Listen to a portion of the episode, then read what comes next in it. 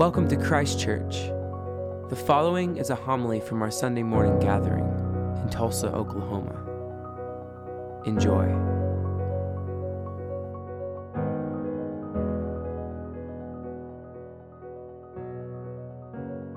May the words of my mouth and the meditation of all our hearts be acceptable in your sight, O Lord, our strength and our Redeemer. Amen. Please be seated. this morning, the liturgical calendar celebrates our belief and conviction in the Holy Trinity as the nature of God. And um, don't worry, I'm not going to try to explain the Holy Trinity to you. Someone said if 51 weeks out of the week you're not talking about the Holy Trinity, just taking one to try to explain it doesn't seem to make much sense. And if you're talking about the Trinity the other 51 weeks, you don't need to take one week to try to explain a complicated math pro- problem. Christians have this belief that there is but one God, but this God is three persons Father, Son, and Holy Spirit. It's a conviction about the nature of God that puts us into contrast with um, some of the other Abrahamic faiths, the Jews and the Muslims, who have a conviction that there's one God. When they hear us talk about the, the God, they say, Oh, you don't have one God, you have three. Hindus who believe in many gods hear us talking about uh, multiple gods, like, oh, you get it. And we're like, no, no, no, there's just one God, but three persons. And some Christian groups, like the Church of Latter day Saints, Jehovah's Witness and some Pentecostal churches uh, don't uh, believe in the Trinity, and yet we believe it's foundational to the nature of God. But why? Why did we get to this point in which we have this confusing math problem? The disciples, after Easter, experienced Jesus in a real and a powerful way. This one that they had seen die on the cross this one that they had seen placed into a tomb, they saw and they talked to, they prayed with, they ate with, they walked with. Jesus, they knew, was not held in the tomb, but Jesus was alive. And if Jesus was alive, then it meant to them that Jesus had to be more than a prophet who called people back into relationship with God. That Jesus was more than a rabbi who taught people the ways of God. That there was something unique about this Jesus.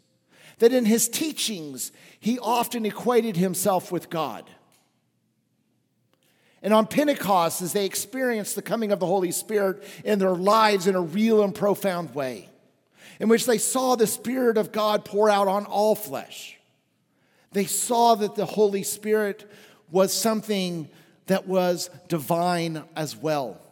And so, for the next several centuries, they argued and they debated and they wrestled and they fought over how do we say that, that, that, that the one in whom Jesus called Father, how is that one in Jesus related, and what do we do with the Holy Spirit? The Trinity is a mystery. Not a mystery like a Scooby Doo mystery, where at the end of it you pull the mask off to see who the real person was. Like we're supposed to do that with, oh, so this is who God is. But the Trinity is mystery and something that has been revealed to us, something that was foundational and true from the beginning of time, but in the course of time was revealed to us. The Trinity tells us that God is a relationship within God's very own being. This is important for us pastorally because it tells us that we are created not like some of the pagans were created because God wanted to say, hmm, I wonder what would happen if we made some human beings. That could be kind of fun. The story of creation is, is that God created us out of love, out of divine love, that we are created out of love and for love.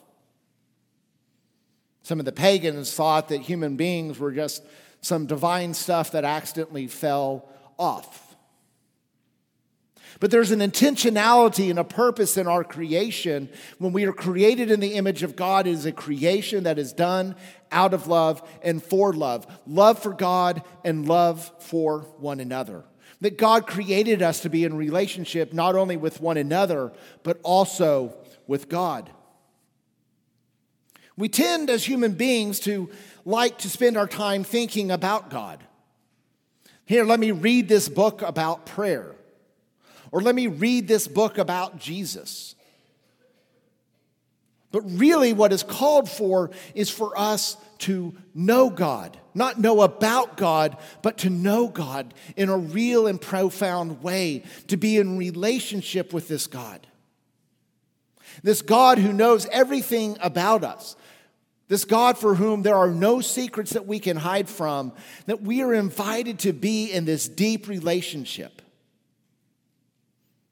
Ruth Burrows, or excuse me, von Balthasar, before I get to Ruth, let me get to von Balthasar. Von Balthasar said that much of our spiritual lives are like people who watch other people eat and wonder why they're not ever full. He says our spiritual lives are watching somebody else eating and wondering why our stomachs are not full. And he says it's because we are not eating. So we sit there and we, we, we, we watch people experience God. We read about people experiencing God, but we never try to do it ourselves. And so for von Balthasar, the transition is for us to enter into this relationship with God. The one Ruth Burrows says is that faith is not a part of our, right? It's not a mental, mental assent. It's not an intellectual certainty, nor is it some kind of warm stirring in our heart. Although all of those may be a part of our faith, those individually are not it. She says that faith is a sustained decision to take God with utter seriousness as the God of our life. It is to live out the hours in practical, concrete affirmation that God is Father as He is in heaven. It's a decision to shift the center of our life away from ourselves to God to forego self interest and to make God's interest our interest. She goes on to say that to commit ourselves to Jesus and the Father whom he reveals means a deliberate choosing to move away from ourselves, to refuse to stand on ourselves, and to be our own judge. We have to discover Jesus' vision and make Jesus' vision our own vision no matter what our senses and our reason tell us. It means trying to live our human lives in obedience to God. It is a, it is a faith that is rooted in love. It is, it is rooted in a love to choose, a love that moves us outside of ourselves, and it is a love that causes us to surrender to God.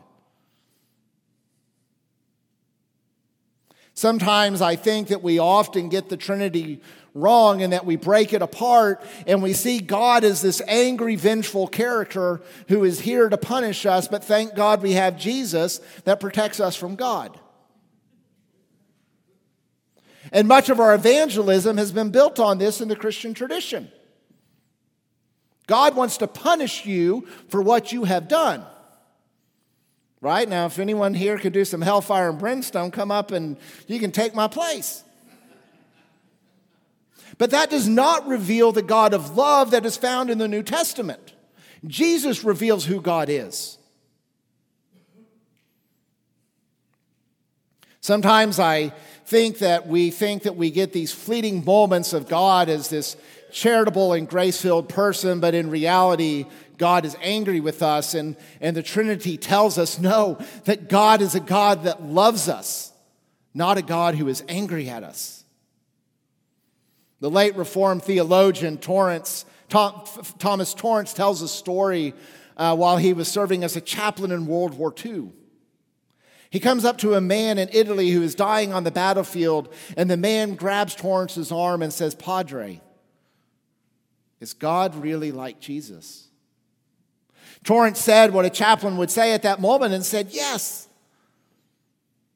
But it was that wrestling. Is God really like Jesus that he committed the rest of his life to? And in the end, what he said is, is that God cannot be different from Jesus. So if we want to know what God looks like, then we just need to see the face of Jesus. The Jesus who went and sat down with the sinners and ate with them. The Jesus who welcomed the prostitute to the table. Jesus, who was found among the homeless and the destitute and the poor. Jesus, the one that was found among the people whose lives were broken and lives were falling apart, that if we want to know what God is like, we have to be found with the people that Jesus was with. More importantly, as Burrows would have said, that we have to realize that we are one of those broken, sinful people, and that our deepest desire is for Jesus to come and sit at table with us. No, the great danger for us to do is to think that God is some holy other that has nothing to do with us or our lives. And Jesus tells us that in this, this, this revelation of Trinity, that God has created us for relationship with God and created us for relationship with one another. It's an invitation for us to open ourselves, to be vulnerable about the reality of our brokenness and our shortfallings, and enter into the God who created us out of love and welcomes us always. Amen. Thank you for listening. For more, go to christchurchtulsa.org, and peace be with you.